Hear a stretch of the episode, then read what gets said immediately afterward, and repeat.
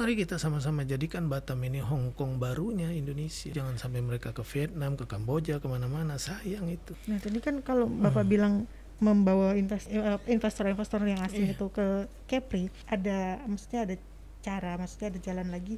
bahwa Kita harus membenarkan in- infrastruktur. Rencananya ke depan, Iya. infrastruktur seperti apa yang akan Bapak Iya. rencanakan?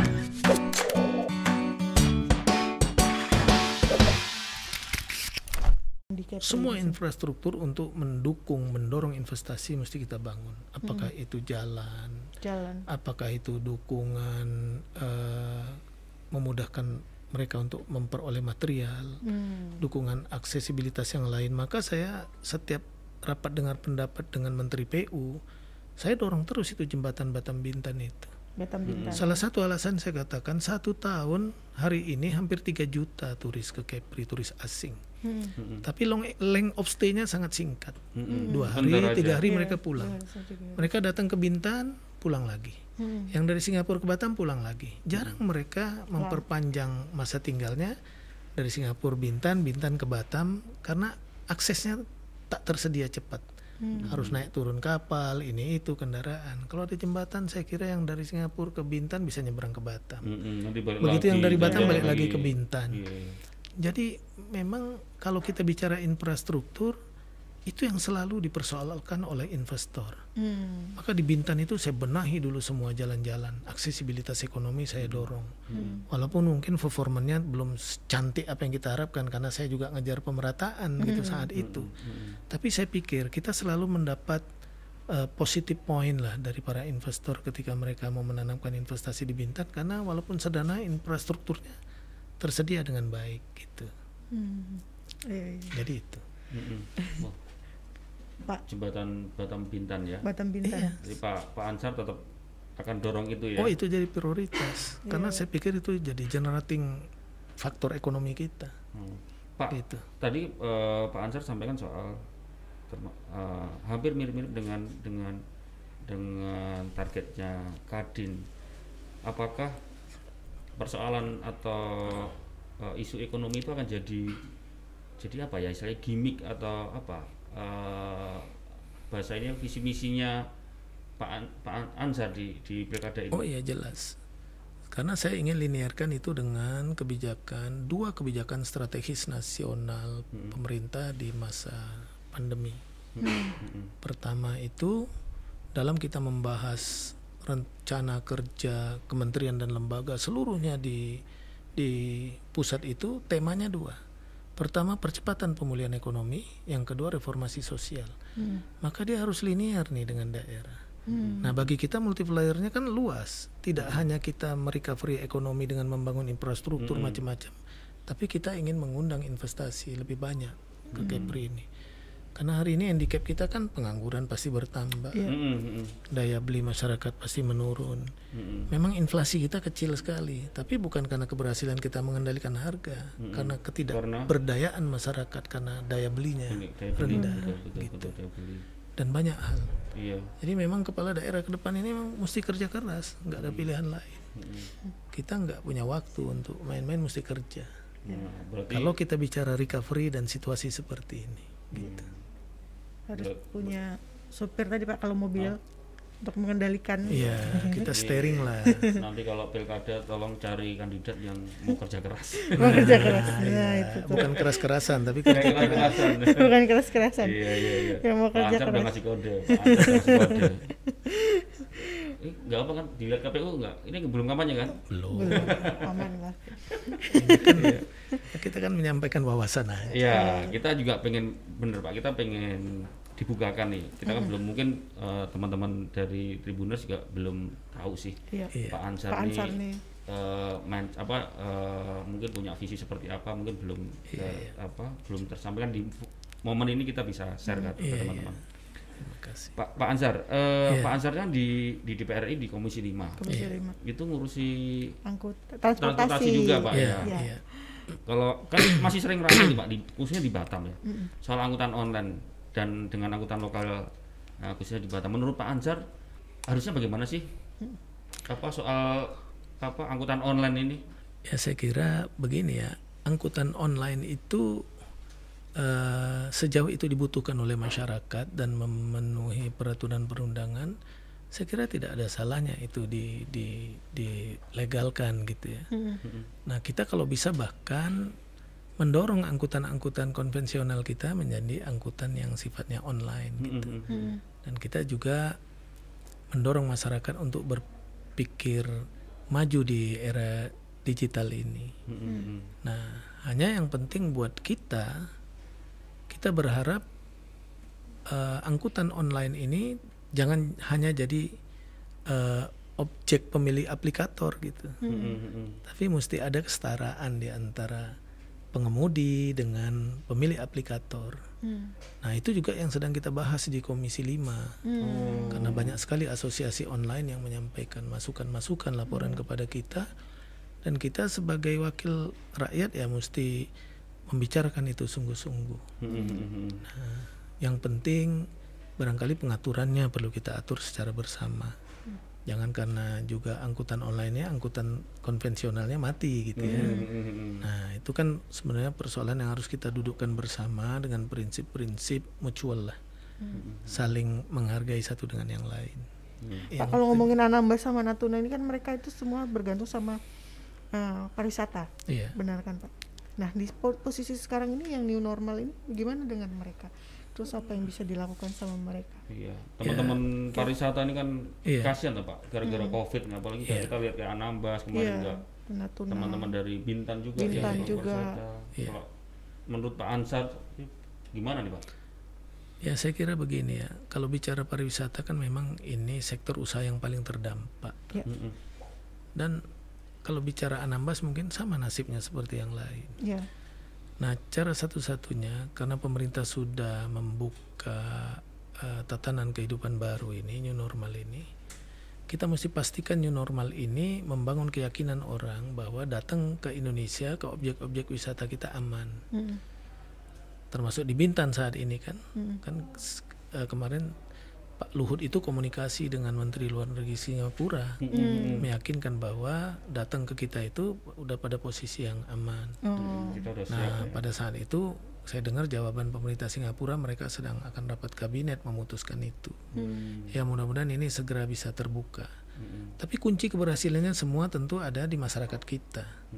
Sejauh kita bisa terus mensosialisasikan new normal ini dan masyarakat kita tetap patuh dengan protokol eh, COVID kesehatan yang ada, mudah-mudahan ya daerah kita ini sudah zero gitu ya.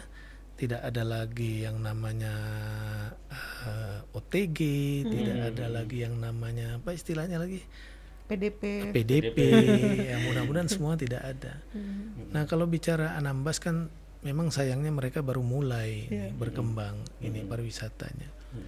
Ya mereka mesti berani memberikan jaminan itu. Dan di sisi lain karena tamunya rata-rata orang asing, ya maka kita juga bisa memberikan jaminan ke negara mereka gitu. Terutama yang terdekat seperti Singapura Mm-mm. supaya mereka ketika mencoba datang ke tempat kita aman, datang aman. Mudah-mudahan itu menjadi menjadi ya most by most promotion lah ya, Mm-mm. ucapan-ucapan yang baik di teman-teman mereka, mereka bisa datang lagi. Mm-mm. Kalau Natuna sih eh, ya pariwisatanya masih masih relatif berembrio lah gitu, belum terlalu berkembang gitu. Turis asing ke sana pun masih jarang. Padahal Walaupun- tempatnya bagus itu. walaupun potensinya besar bagus, sekali. Mm. Makanya saat saya katakan tadi mengembangkan pariwisata itu mesti dengan pola-pola khusus. Mm, Natuna, Anambas ke depan itu kalau perlu ditata ruang diciptakan kawasan-kawasan ekonomi khusus di situ di bidang pariwisata. Daerahnya berani memberikan relaksasi-relaksasi. Umpamanya kalau ada orang bangun hotel bintang 4 bintang 5 itu ya kasih tax holiday 2 tahun pokoknya tidak bayar pajak. Kemudian gitu. Ya, pajak hotel restoran, IMB-nya kasih gratis, itu boleh. Itu disepakati dengan DPRD karena itu masih kewenangan daerah. mm, Jangan kewenangan pusat yang kita kita potong seperti itu nggak boleh. Mm. Nah, saya kira kalau sesuai dengan teori gula dan semut di mana ada yang menarik orang biasa datang. Mm. Kita punya dubes kita di Singapura, di Malaysia, di mana aja kita bisa komunikasi. Kita bisa buat acara pertemuan investasi di Singapura. Dulu kita pernah buat namanya Splendors of Indonesia.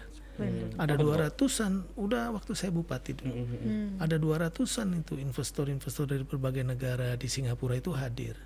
Kita bawa konsultan yang ahli mempromosikan itu, bawa notaris ke sana sehingga dibahas di sana tuntas. Hmm. Nah biasanya mereka datang itu, broker-broker investasinya, investornya pada datang.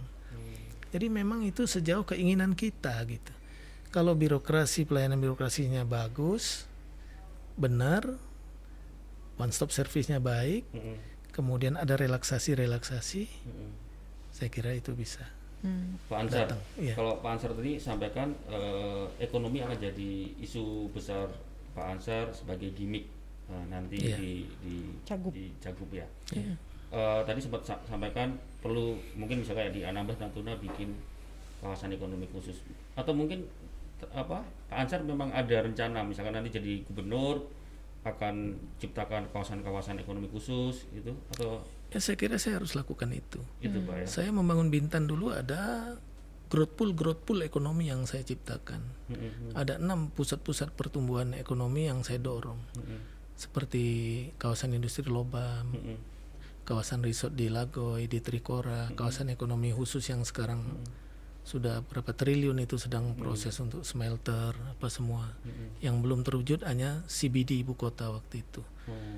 Kalau ada kawasan-kawasan uh, growth pool itu kita dorong dia berkembang, kita hanya tinggal ngurusin petani, nelayan, UMKM karena pasarnya ada. Iya, iya, iya. Kita tinggal membe- membina mereka. Mm-mm. Maka dulu di Bintan itu mohon maaf sampai UMKM pun untuk packaging-nya tuh saya sediakan. Hmm. Pemda yang menyediakan. Kita punya packaging house dulu. Oh.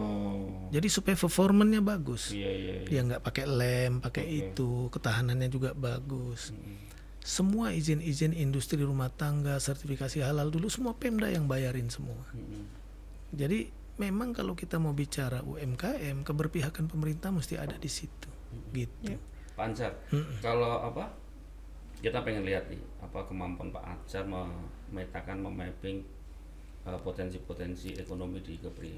Nah, kalau Lingga sendiri menurut Pak Ansar gimana Pak? Apa kalau maksudnya ketika nanti jadi gubernur potensi apa yang seharusnya atau mungkin akan dilakukan terkait dengan Lingga?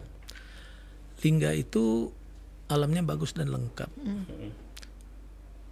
Waterfall, air terjunnya ada beberapa, cantik sekali. Hutannya bagus. Dari Resun ke ke dari Resun ke Pancur itu. Itu ada mangrove seperti di Amazon, cantik sekali. Tapi belum tersentuh oleh pikiran bahwa potensi wisata di situ besar. Hmm, wisata Pak. Nah, untuk mendukung pariwisata di situ perlu infrastruktur memang. Hmm. Kalau perlu di Daiknya sendiri itu, ya bangsa 1.600 meter itu ada airport mini untuk pesawat-pesawat jet kecil Gulfstream itu, saya kira nggak terlalu mahal kok. Airport itu kalau kalau dia datarannya bagus, Mm-mm. saya kira 200 miliar, 250 miliar cukup. Cukup. Itu kan hanya runway-nya, kemudian ruang tunggu dan air traffic control Hmm, hmm. tak terlalu mahal. Tapi itu infrastruktur penting kalau kita mau mengundang. Kemudian wisata sejarahnya cukup. Hmm. Saya punya konsep pariwisata terintegrasi lah ke depan. Bintan mungkin Batam entry point-nya. Mm-mm. Tapi Tetap Bat- mereka Batam ya. bisa buat link wisatanya. Dari Bintan dia bisa nanti ke Anambas, bisa ke Lingga, Mm-mm. gitu ya. Bahkan bisa ke Tambelan. Tambelan itu penduduknya kecamatannya 5.500. Saya paksakan dulu dapat bangun bandara dari pusat. Terbangun udah selesai. Hmm. Karena di situ ada ring island gitu yang bisa dikembangkan. Lingga itu juga potensi peternakan bagus sekali. Staple food di situ bagus karena iklimnya. Kemudian untuk Singkep sendiri ya saya kira potensi-potensi pengembangan perkebunan masih memungkinkan Hmm. di sana.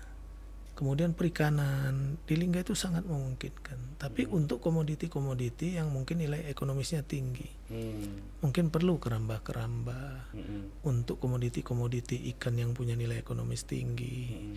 Saya kira itu bisa. Kita memang perlu pikirkan Lingga supaya tak terjadi disparitas antar Iya. wilayah. Betul, betul. Dan saya pikir itu bisa kita lakukan. Ya. Lingga itu ada pulau, Benan namanya. Dulu sudah ada embrio. Saya ke situ saya ketemu orang asing ada 10 orang. Saya lihat ada dibangun villa-villa oleh provinsi tapi sudah jelek sekali. Kasurnya di dalam sudah.